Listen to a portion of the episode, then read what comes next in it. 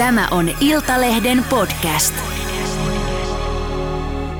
Kun nämä heroiinipaketit sitten lopulta löydettiin, että se ikään kuin katkaisi kamelin selän oikeastaan kaikilta näiltä ihmisiltä, kun ne ymmärsi itsekin, että peli on pelattu niin kuin kaikilta osin, että rahat on meillä ja huumeet on meillä ja on vainaja ja toinen niin kuin melkein vainaja.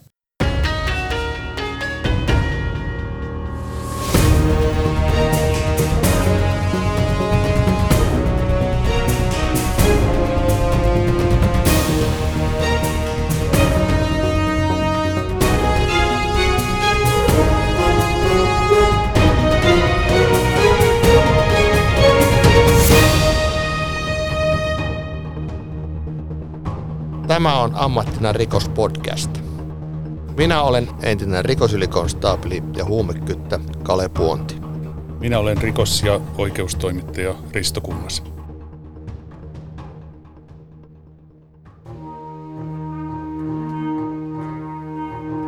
Itsenäisyyspäivän iltana vuonna 2009 valtaosa suomalaisista oli kokoontumassa TV-ruutujen ääreen seuraamaan Presidentinlinnan juhlavastaanottoa.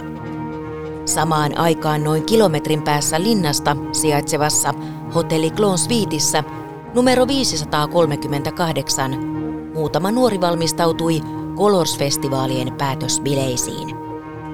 Nuoria ei linnanjuhlien seuraaminen kiinnostanut, heillä oli omat juhlansa. Bileiltaa pohjustettiin käyttämällä erilaisia huumausaineita.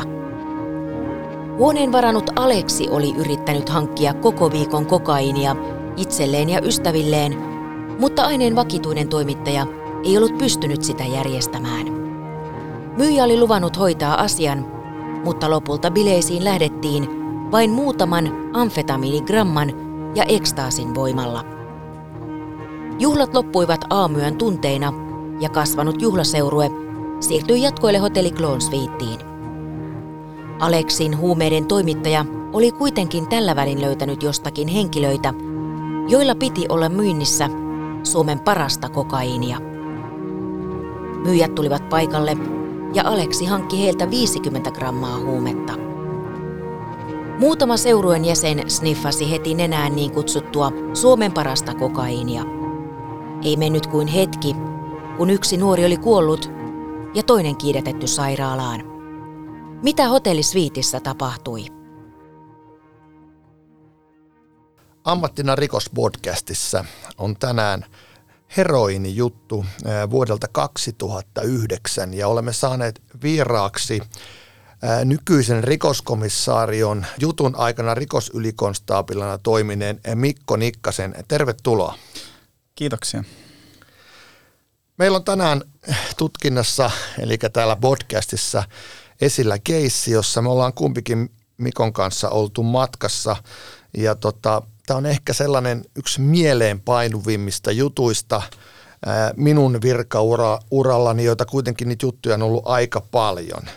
Ja tämä juttuhan lähti sillä tavalla liikenteeseen, että 7. päivä joulukuuta eli itsenäisyyspäivän jälkeen vuonna 2009 väkivalta sai keikan hotelli Glohon, josta myöhemmin löytyy sitten kuollut mies.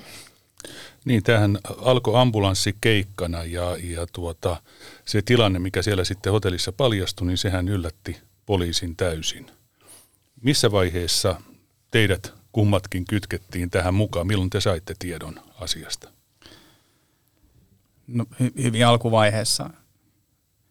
Siinä ei ole siellä väkivaltarikosyksiköllä ja sitten niillä ensivastepartioilla tietysti kauan nokka tuhissut, kun sieltä on paljastunut, että mistä tämä kuolemantapaus saattaisi johtua, ja muistaakseni niitä bullettejakin oli sieltä jo sitten löytynyt ja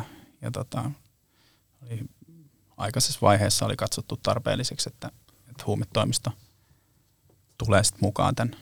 Bulletteilla sä tarkoitat mitä? Ja siellä oli näitä huumausainepakkauksia ja semmoisia kehon sisällä kuljetettavia.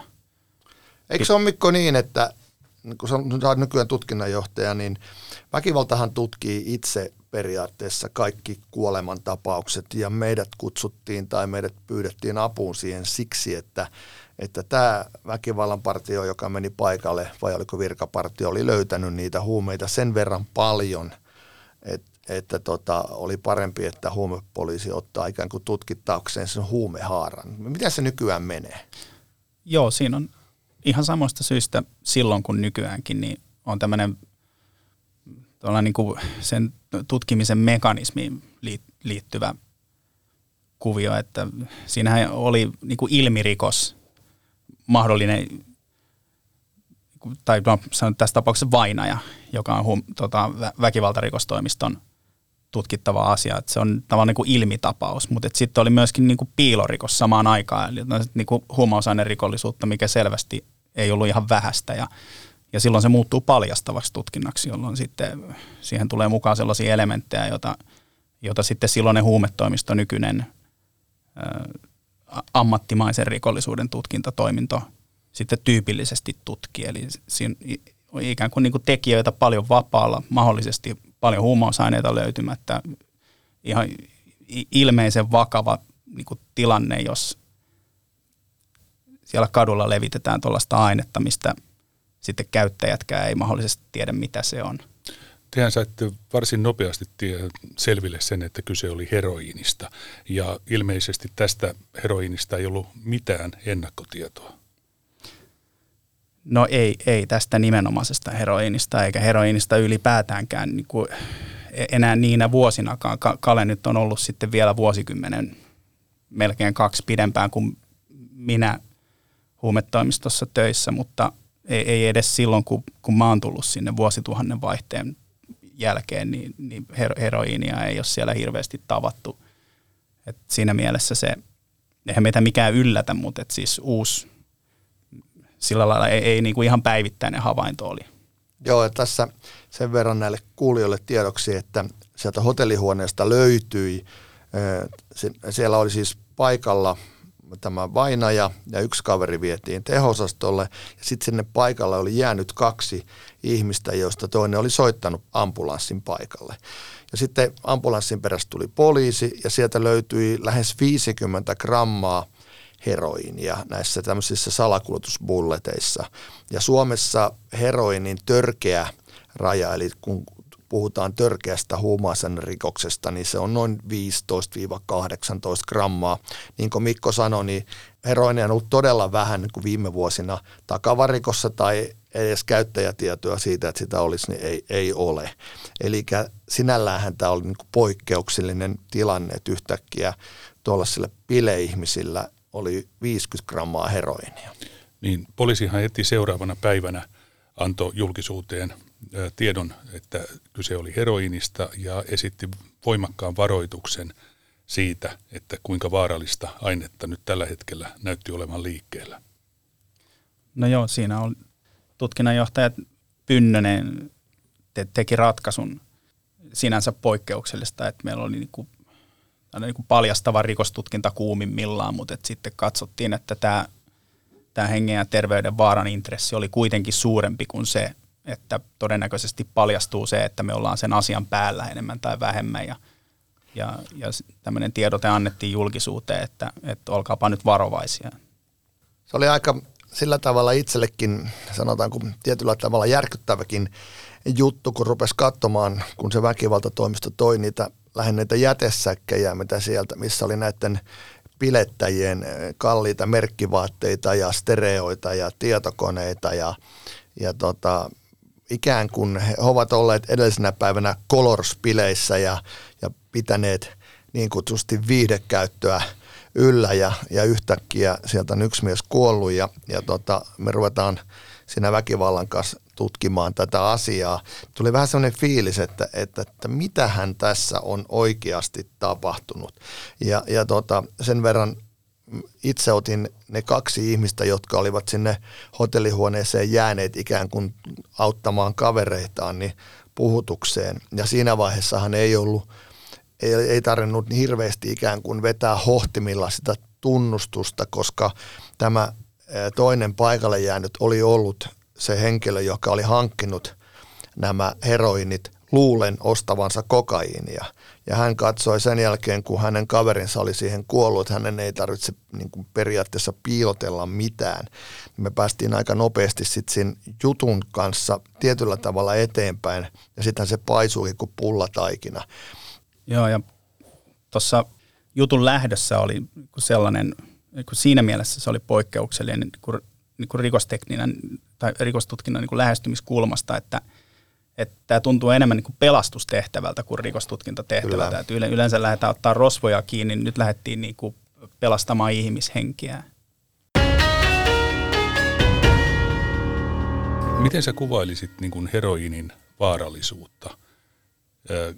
Kuinka pieni annos voi olla jo tappava?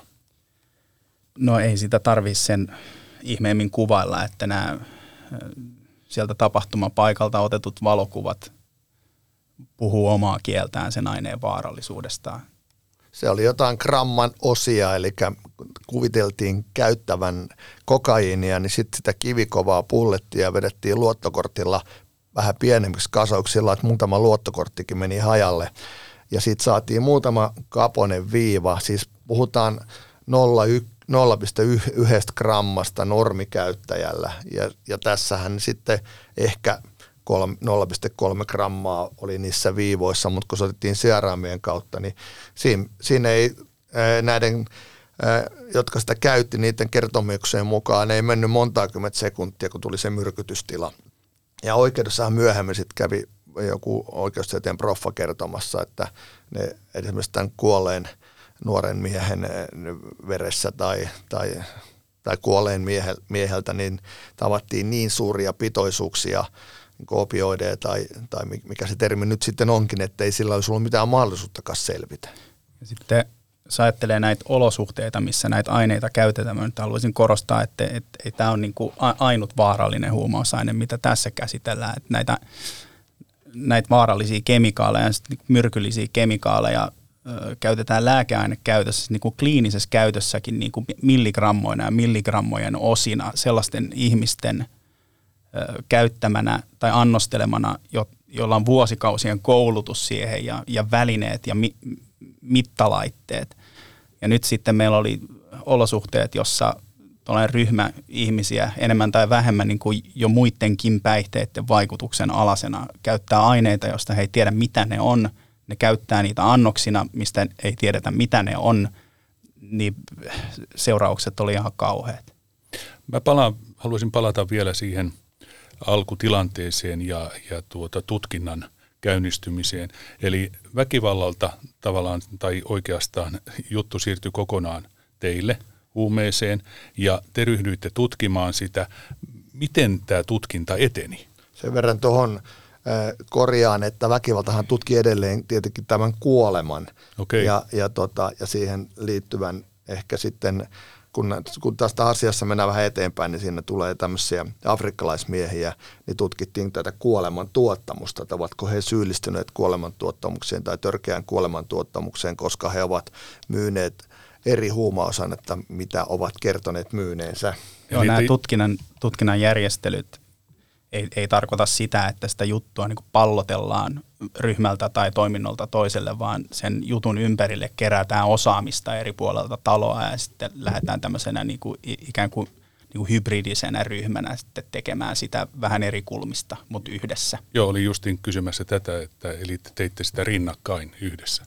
Joo, kyllä yhdessä nimenomaan. Joo.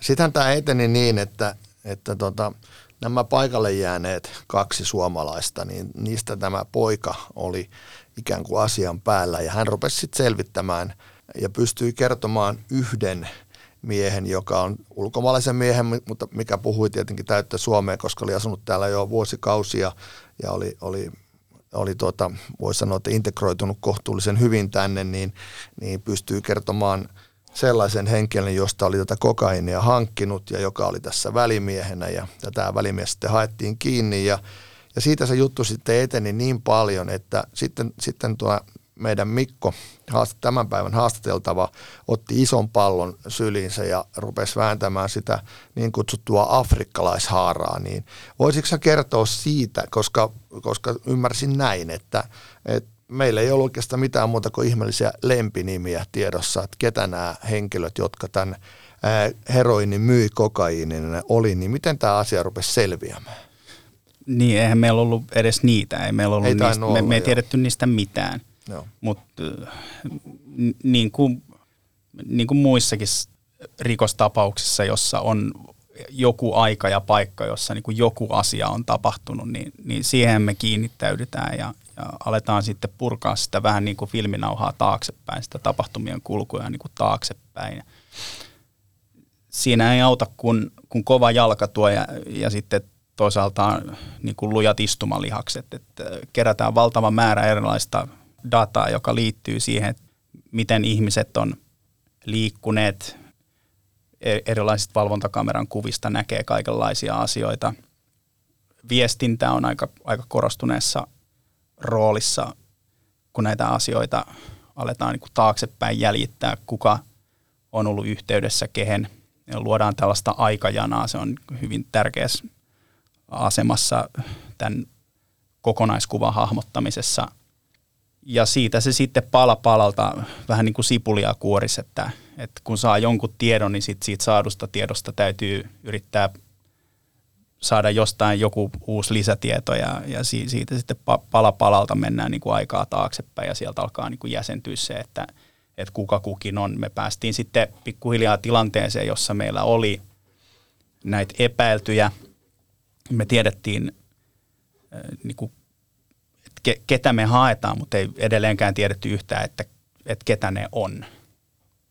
Mitä noita teknisiä pakkokeinoja teillä oli käytössä? No tässä niin kuin muissakin tapauksissa on käytetty laajalti erilaisia poliisin tällaisessa paljastavassa rikostutkinnassa käyttämiä menetelmiä. Niiden yksityiskohtiin nyt en tässä sen tarkemmin mene. Eli kuuntelua ja teknistä tilakuuntelua, puhelinlinkkien selvittämistä.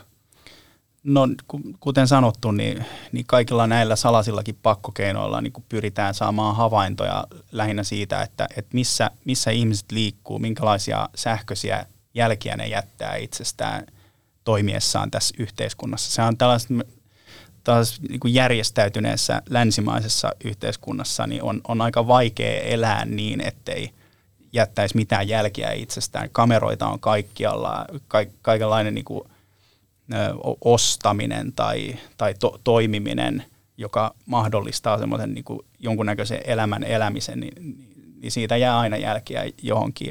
Ja kun niitä tarpeeksi tarkkaan vaan hieroo ja porukalla pohtii, että mikä niiden merkitys on, niin sieltä se sitten se piirtyy se tilannekuva. Mikko, sullahan oli sitten kanssa kuulusteltavia. Oliko ne näitä ulkomaalaisia ja miten he suhtautuivat? Myönsivätkö, kertoivatko? No joo, tosiaan me saatiin sitten tämä haarukoitu kolmikko kiinni verraten nopeasti tästä alkutilanteesta lähtien. Saatiin suoritettua muutamassa paikassa etsintöjä,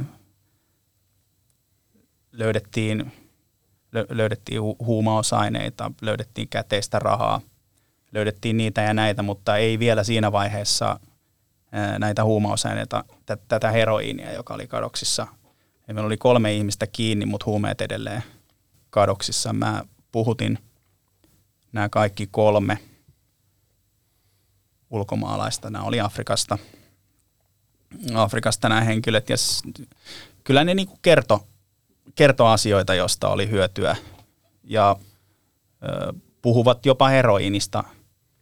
Siinä oli sellaista pientä lähentymistä ja sitten tämä yksi näistä epäilyistä jopa niin kuin vähän ohkaisesti tosin, mutta oli ainakin auttavinaan niiden pakettejen niin kuin löytämisessä, joskin hänen niin kuin kontribuutiostaan ei ollut kyllä loppujen lopuksi varsinaisesti mitään hyötyä. Et mä en tiedä, oliko se enemmän sitten showta vai aitoa auttamisen halua, mutta kyllä siinä niin kuin vähän edettiin.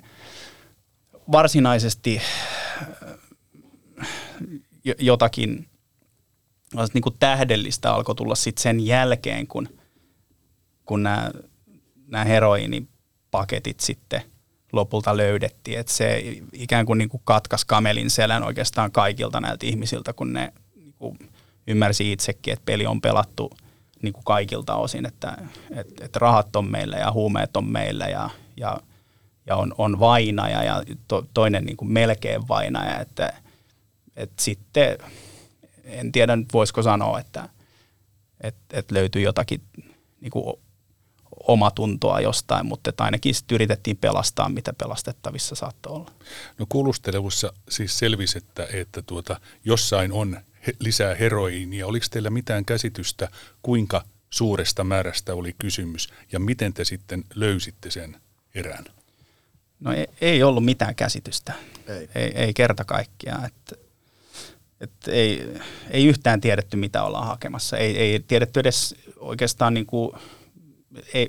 Voisi sanoa, että ei tiedetty, että onko vaiko eikö, koska siitä ei niinku kerta kaikkiaan hirveästi suostuttu puhumaan. Me löydettiin sellainen asunto, jossa tämä yksi näistä epäilyistä oli majaillut sen tiedonhankinnan perusteella, mitä siinä oli sitten viikon kahden aikana tehty. Ja sinne mentiin kotietsinnälle. Se oli tällainen näiden epäiltyjen maanmiesten asunto, hirmu siisti paikka. Tämä asunnonhaltija oli Suomessa, teki useampaakin työtä ja majoitti siellä näitä saman maan kansalaisia. Ja se oli sillä lailla aika yksinkertainen kotietsintä, että pieni kerrostalohuoneisto, jossa ihan sitten tältä asunnonhaltijalta saattoi kysyä, että missä tämän yhden kaverin makuupaikka on. Ja hän sitten siellä näytti, että tossapa se on ja laukku on siinä vieressä, että olkaa hyvät. Olitko sä siellä etsinnällä mukana? Joo, kyllä mä menin sinne. No mitä siitä laukusta löytyi? Voitko kertoa, että avasitte sen, oliko vaatteita, mistä nämä huumeet löytyi sieltä laukusta? No joo, siinä oli ihan sellaista normaalia matkatavaraa, sukkaa ja kalsaria, ei sen kummempaa. Mutta sitten se, mikä tietysti kiinnitti huomioon, oli se, että se oli pari pakettia teetä. Ja se nyt ei ole ihan tavallista. Siinä nyt sitten jo melkein niin kuin sillä kokemuksella tiesi, että noissa teepaketeissa on jotain muuta kuin Liptonia. Ja näinhän se oli, että siinä kahdessa eri teepaketissa sitten näitä samoja niin sanottuja bulletteja kuin mitä sieltä hotellihuoneesta löytyi, niin oli sitten vähän enempi. Joo, loppupelissä me saatiin takavarikkoon lähes 900 grammaa heroinia, joka on ihan järkyttävä määrä. Ja se pitoisuus oli niin kuin 57-59%, joka on myös heroinin pitoisuudeksi todella kova. Eli katukaupassa mennään pitkälle niin kuin alle 10% pitoisuusprosentin. Eli jos se olisi joutunut tuonne kentälle niin myyntiin, niin uskoisin, että aika paljon enemmän olisi tullut näitä yliannoskuolemia. Että tässä jäi ihmetyttämään se, että miksi Suomeen oli tullut tollainen määrä heroinia, koska me oltiin jo vuosikausia oltu tämmöinen Subutex-maa, ja lääkkeiden väärinkäyttäjiä oli paljon ja oli ollut monta vuotta, että heroinia oli ollut äärimmäisen pieniä määriä markkinoilla. Oliko sulla, Mikko, joku ajatus siitä, että miksi tuommoinen määrä oli tänne tullut? No, sitä pitäisi yrittää ajatella aika laajasti, niin kuin tällaista tapausta nyt niin kuin yleensäkin, että mehän ei voida koskaan ajatella mennä näiden... Niin kuin meillä kiinni olevien ihmisten pään sisään ja sitten ajatella, että jos me niin kuin suomalaiset poliisit niin kuin arkijärjellä ajatellaan, että tässä nyt ei ole mikään järki, niin se sama järki ei niin kuin päde näiden epäiltyjen kanssa. Siinä on voinut käydä niin kuin moniakin erilaisia asioita.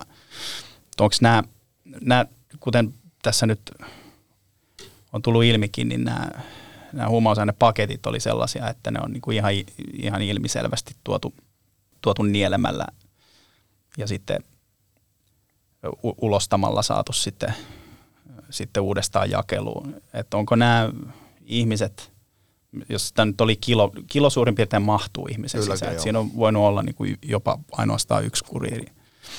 Et onko sille ylipäätään niin kuin syötetty oikeat tavarat siellä sen aineen niin kuin lähtöpäässä? Et sitten onko se tullut oikeaan maahan? Ei nämä ole kauhean järjestelmällisiä nämä organisaatiot, jotka näitä asioita hoitaa. Nehän kun soveltaa myös sellaista niin sanottua mattopommitustekniikkaa, että näitä salakuljettajia pannaan niin kuin valtava määrä liikkeelle, vaikka samaan lentokoneeseenkin, ja sitten luotetaan, että jos yksi jää kiinni, niin 9 kuitenkin pääsee perille ja eri maihin. Niin voihan se olla, että tänne Suomeen päätyi sitten alun perinkin ihan väärät bulletit, että heroiinit piti mennä Norjaan ja kokaiinit Suomeen, mutta kävikin toisinpäin, että se voi olla, että se virhe on toistunut jossain muualla, mistäpä sitä tietää. Tai sitten, että nämä ihmiset on ollut vaan kerta kaikkiaan niin osaamattomia, että ne on niin kuin toimituttanut tänne Suomeen tuollaisen kilon heroiinierän ymmärtämättä, miten niin kuin vaikea tehtävä se on saada levitettyä, koska käyttäjäkunta on niin kuin tosi suppea. Mikä ton katukauppa-arvo olisi ollut suurin piirtein, jos se olisi päässyt levitykseen? Se on hankala sanoa, koska meillä on heroinia ollut niin vähän. Aina aikanaan puhuttiin 1 200 eurosta gramma joskus aikanaan. Nyt se on tietenkin ei ole niin kallista enää, mutta se on hankala, koska se katukauppa, tämähän olisi tietenkin purettu, että tätä olisi jatkettu vähintään 4-kertaiseksi. Vähintään tätä olisi ollut 4 kiloa kaupassa. Ei se hinta siitä olisi mihinkään, katukauppahinta pudonnut mihinkään. Mutta toi oli hyvä kysymys, mutta seuraava kysymys. En osaa sanoa, että se on. Niin, siinä on monia asioita, jotka siihen tuotto-odotukseen vaikuttaa, jos sitä niin kuin sillä lailla haluaisi ajatella. Että se nimenomaan niin kuin, kyse on siitä markkinasta.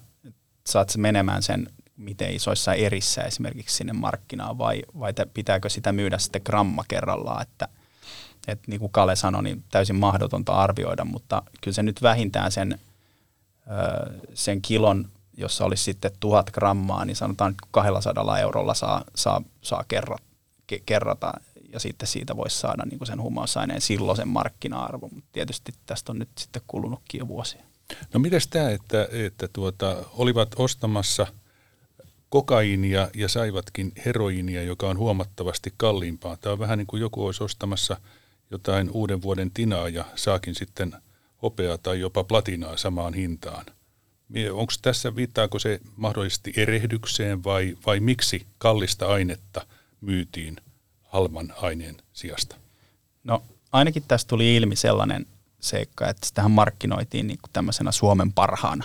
Kyllä, ja Suomen parasta kokaiinia. Siitä oli kovat myyntipuheet, ja sitten tietysti se, että niin kuin sanottu, niin ei nämä ihmiset ollut sellaisessa niin kuin tilassa, että niin kuin ne olisi ollut jossain niin kuin autokauppaa tekemässä tai ostamassa jotakin niin kuin tavanomaisia asioita, jolloin tehdään niin kuin rationaalisia päätöksiä siitä, että mitä mistäkin kannattaa maksaa, vaan vähän sellainen niin kuin ikään kuin pakkotilanne. Nehän oli yrittänyt saada tätä ainetta keinolla millä hyvänsä, ja voihan se olla, että sitten sitä on hankittu hinnalla millä hyvänsäkin, että eipä silloin välttämättä ollut näiden ostajien kannalta hirveästi merkitystä, eikä ne ole osannut ehkä ajatella sitä sillä lailla, että jos oli niinku, että saatiinpa sitä nyt jostakin ja nyt se maksaa sen, minkä se maksaa. Jätitte siihen käsitykseen, että se erä, mitä saitte takavarikkoon, se oli se, että sitä ei ollut sitten jossain muualla vielä? No ainakin näiltä tekijöiltä, joo. Mutta mahdotonpa sitä on sanoa, sit, kun me ei tunneta sitä maahan tuonnin niinku aikaa ja paikkaa, että onko sitä jossakin muualla, mutta eipä se nyt ainakaan pintautunut sitten siinä lähiaikoina eikä jälkeenkään päin, niin tällaista samanlaista ainetta ainakaan. Palataan ihan siihen lähtötilanteeseen, niin tässähän oli se tilanne, että oli tosiaankin itsenäisyyspäivänä Colors-bileet, ja tämä suomalainen päätekijä Aleksi niin oli sitä mieltä, että hän oli koko ajan myynyt jo aikaisemmin useamman kuukauden kokaiinia sille omalle porukalleen, ja hänen piti sitten saada kokaiinia tältä välimieheltä, ja sitä luvattiin, ja sitten itse kuvittelisin tilanteen olleen sellainen, en tiedä pitääkö tämä paikkansa, mutta kun sitä kokaiinia ei saatukaan, niin sitten jossain joku pienessä päässään päätti, että no myydään näitä pulletteja, ovat niin kovasti halukkaita saamaan. Siinähän ei ole mitään järkeä, koska vaikutus on ihan eri. Ja tässähän oli sitten tapahtu sen, että kun sieltä hotellihuoneesta löytyi tämä vainaja, niin yksi ihminen vietiin, niin kuin alussa kerrottiin, niin teho-osastolle, niin muistan sen, kun olin yksin kuulustelemassa sillä teho-osastossa haalarit päällä sitä kaveria, joka sinne, hänhän nopeasti virkosi, koska suomalainen lääketiede ja se, että ambulanssi ehti niin nopeasti paikalle, niin kaveri saatiin niin kuin periaatteessa ihan järkevään kuntoon, että hänet siirrettiin nopeasti sitten normaalille osastolle, mutta siihen aikaan vielä 2009 mä menin sen haalarin päällä tietokone sylissä ja kuulustelin sen siellä sairaspedillä. Se ei välttämättä enää, ei ollut paljon avustajaa eikä ollut, no se, hän oli suomalainen, ettei tarvittu tulkkia.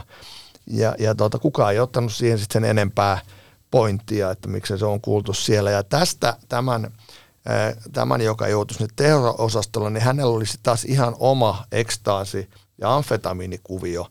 Eli loppupelissä tästä huumekuolemasta, jos muistan tarkkaan, niin vankeja oli lähes 30.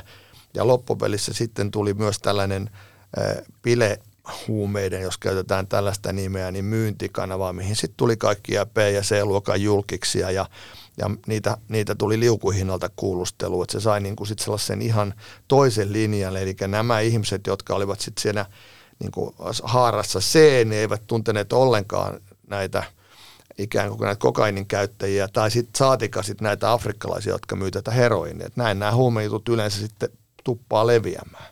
Niin, tämän lähes kilon heroiini takavarikon lisäksi, niin etsinnöissä löytyi kilon verran amfetamiinia, yli 3 kiloa marihuanaa ja noin 0,5 kiloa hassista ja sitten 10 000 euroja rahaa. Joo, kyllä näin oli, että se tietysti lähdettiin isolla panostuksella sen tutkintaryhmän toimin selvittämään tätä asiaa ja se on aika tehokas työkalu, kun tuollainen paljastavan rikostutkinnan nyrkki lähtee niin kuin liikkeelle, niin ja sitten jos tämä kohdeyleisö on tällainen, että se on enemmän tai vähemmän tällaista huumausaineiden käyttöön liittyvää maailmaa, niin vähän joka paikka, mihin mentiin, niin aina tuli jotakin. Joo, näin se oli. Ja sitten loppuvaiheessa niitä ei enää, sitä väkeä oli niin paljon, joka oli ostanut 1 10 ekstaasia, niin sitten mä vaan soittelin niitä kuulusteluun ja liukuhinnalta kuulustelin pois tätä, no siihen aikaan ei ollut vielä kauhean turpeita huulia näillä tytöillä, mutta lyhyttä hametta oli ja pilettyttöä tuli kuulusteluun ja siinä aukesi pikkasen se maailma, että mitä se on, kun jää niin kuin, tämä ei käy kateeksi niitä ravintoloitsijoita, jotka pitää tämmöisiä bileitä, jossa ne ostaa ehkä 1 alkoholijuoman ja sitten ne vetää loppuillan ekstaasia, koska ei siinä ravintola kauhean paljon tienaa. Siinä voitaisiin ottaa, kun sä oot ottanut muutaman kerran tiukasti kantaa tähän viihdekäyttösanaan, niin mitä sä, Mikko, oot mieltä tämmöisestä sanasta kuin viihdekäyttö? No, mä oon saattanut siitä joskus sanoa jotakin, kun ei enää niin kuin sovi samaan lauseeseen. Että, niin kuin sinäkin, Kale, niin minäkin olen tässä nyt ollut jo pari vuosikymmentä näkemässä tätä huumausaineiden maahantuojien, levittäjien, käyttäjien maailmaa sekä niiden läheisten maailmaa. Ja siinä ei ole, niin kuin, siinä ei ole kerta kaikkiaan mitään viihteellistä. Että meillä on 2020 vuoden tilastojen mukaan niin 1 huumekuolema per päivä. Mä oon allerginen myöskin sellaiselle termille kuin yliannostus. Tässäkin Glo-tapauksessa oli ihan vaan annostus. Se kuolema johtuu siitä huumausaineen käytöstä tulevasta myrkytyksestä.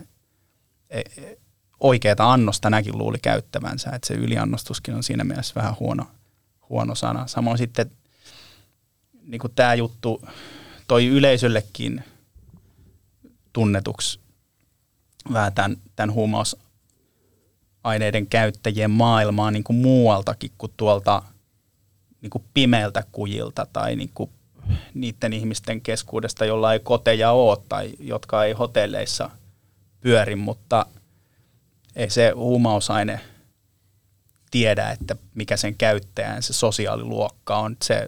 Se tappaa ihan yhtä lailla kotona, hotellissa, puistossa, kadulla, kaikkialla. Ja puutarhassa. Joo, just näin house and garden, että se ei kato aikaa eikä paikkaa eikä sitä, että onko tuloja tai eikö ole tuloja tai onko omaa jotakin viihdetuotantoa tai onko töissä tai ei ole. Että kuolema tulee kaikille tasapuolisesti. Näiden ihmisten ja niiden läheisten elämien seuraaminen on aika karmeata katsottavaa, ja siellä me ollaan oltu näiden häissä ja hautajaisissa, mutta aika vähän niissä ketään naurattaa. Niin Kale, sä ilmeisesti oot seurannut jonkin verran tämän suomalaisen päätekijän Aleksin kohtaloa ja sitaateissa uraa. Miehellä oli aikanaan 700 sarjan bemaria, rahaa, setelit putoili taskusta, ja olet nähnyt hänet sitten aika ajoin jossain ihan toisenlaisessa tilassa. Joo, ei ole pitkä aika, kun viimeksi autoin häntä hänen ongelmissaan, kun oli ollut asunut jossain vuokra-asunnossa ja jotkut niin kutsut kaverit oli tyhjentänyt kämpän, että sanotaanko, että ei mene kauhean vahvasti. Se karkeasti sen 10 vuotta sillä tavalla. Hän kävi toki sen vankilassa. Hän sai tästä muistaakseni 5 vuotta, joka tarkoittaa noin 2 vuotta vankilassa ja leiriosastoon, ja sen jälkeen hän ei ollut niin kuin näissä kokainikuvioissa mukana, mutta sitten rupesi käyttämään kaikkia muita aineita. Täytyy ottaa huomioon, että kun tämä tapahtuma on ollut niin kuin 2009-2010 vuoden vaihteessa, niin sen jälkeen hän esimerkiksi kokainin käyttö on räjähtänyt ihan eri mittapuihin kuin se oli silloin. Et silloin nuokin määrät, Aleksi taisi puhua jonkun 0,5 kiloa ostaneensa sitä kokainia, niin oli iso määrä. Nykyäänhän se ei ole enää yhtään mitään. Mikko, miten sä itse näet sun työsi merkityksen? Koetko sä milloinkaan, että se on taistelua tuulimyllyjä vastaan, vai miten sä motivoit itsesi? En koe koskaan. Kyllä meille niinku, siitä huolimatta, että jossain piireissä esiintyy sellaisia mielipiteitä, että huumausaineiden vastaisella työllä ei tavoiteta sellaisia tuloksia, mitä niillä sitten joidenkin mielestä pitäisi tavoittaa, niin kyllä mä oon toista mieltä. Kyllä me nähdään oman työmme tulokset joka päivä, kun me hajotetaan näitä huumausaineiden maahantuontiorganisaatioita. Enemmissä määrin nykyaikainen järjestäytyneen rikollisuuden torjunta on sitä, että pyritään vaikuttavuuteen myöskin siellä, missä näitä rikoksia suunnitellaan ja tehdään, eikä pelkästään siellä, missä se vaikutus ilmenee. Tällä tarkoitan sitä, että kansainvälisellä yhteistyöllä saadaan kiinni nämä organisaatioiden päätekijät. Niin kuin tässä nyt viimeisen 2 vuoden aikana nyt esimerkiksi on tehty hurjaa tulosta ympäri maailman. Tulosta tehdään jatkuvasti näiden huumausaineiden käyttäjien osalta, niin on siellä sellaisia niin kuin valopilkkujakin. Meillä on tässä niin sanotussa tällaisessa niin kuin exit-järjestelyssä on saatu hyviä kokemuksia siitä, että raskaankin sarjan rikolliset lopettaa rikollisen elämänsä. On ollut sellaisiakin tapauksia, että huumausaineen käyttäjiäkin siirtyy raittiiksi. Valitettavan harvoin, mutta on sitäkin, mutta kyllä me niin kauan kun me saadaan tota tarjontaa pois kaduilta ja tehtyä niin kuin julkisesti tiettäväksi, että ei tämä ole mitään niin kuin viihdehommaa eikä siitä ole kestäviä niin kuin hyviä seurauksia kenellekään, niin kyllä mä oon ihan tyytyväinen työn tuloksiin. Kyllähän tuossa myös mainitsit äsken nämä anomit ja operaatio Greenlight, mistä tehtiin voimakasta kansainvälistä yhteistyötä, niin kyllähän se myös avasi pikkasen myös poliisien silmiä siitä, että kuinka paljon tänne oikeasti sitä huumausainetta tulee, ja koska takavarikkoon saatiin kymmeniä kiloja, satoja kiloja huumausaineita, joista osa olisi varmaan jäänyt takavarikkoon normaalillakin poliisityöllä, mutta tietenkin tällainen, kun oltiin aktiivisesti koko ajan ikään kuin iholla, niin paljasti sen rajun ja karun todellisuuden, missä me tällä hetkellä eletään. Hei, onko Ristolla mitään? Tätähän me voitaisiin jatkaa vaikka huomisaamuun asti, mutta oli todella mukavaa, että me saatiin tämmöinen tutkinnanjohtajataso nyt puhumaan huumausaineista ja siitä, missä oikeasti mennään. Niin mielenkiintoista, että te molemmat olitte kytkeytyneinä tähän näin vahvasti tähän tapaukseen. Mä itse olin, meidän Iltalehden toimitus oli siinä vinosti vastapäätä ja ikkunasta näkyi siinä, että kun ambulanssit tulee paikalle ja muuta, että mä olin vaan kirjoittajana, uutistoimittajana niin tähän kytkeytyneenä. Mutta kiitos Mikko, erittäin mielenkiintoinen keskustelu. Eipä kestä, kiitos teille.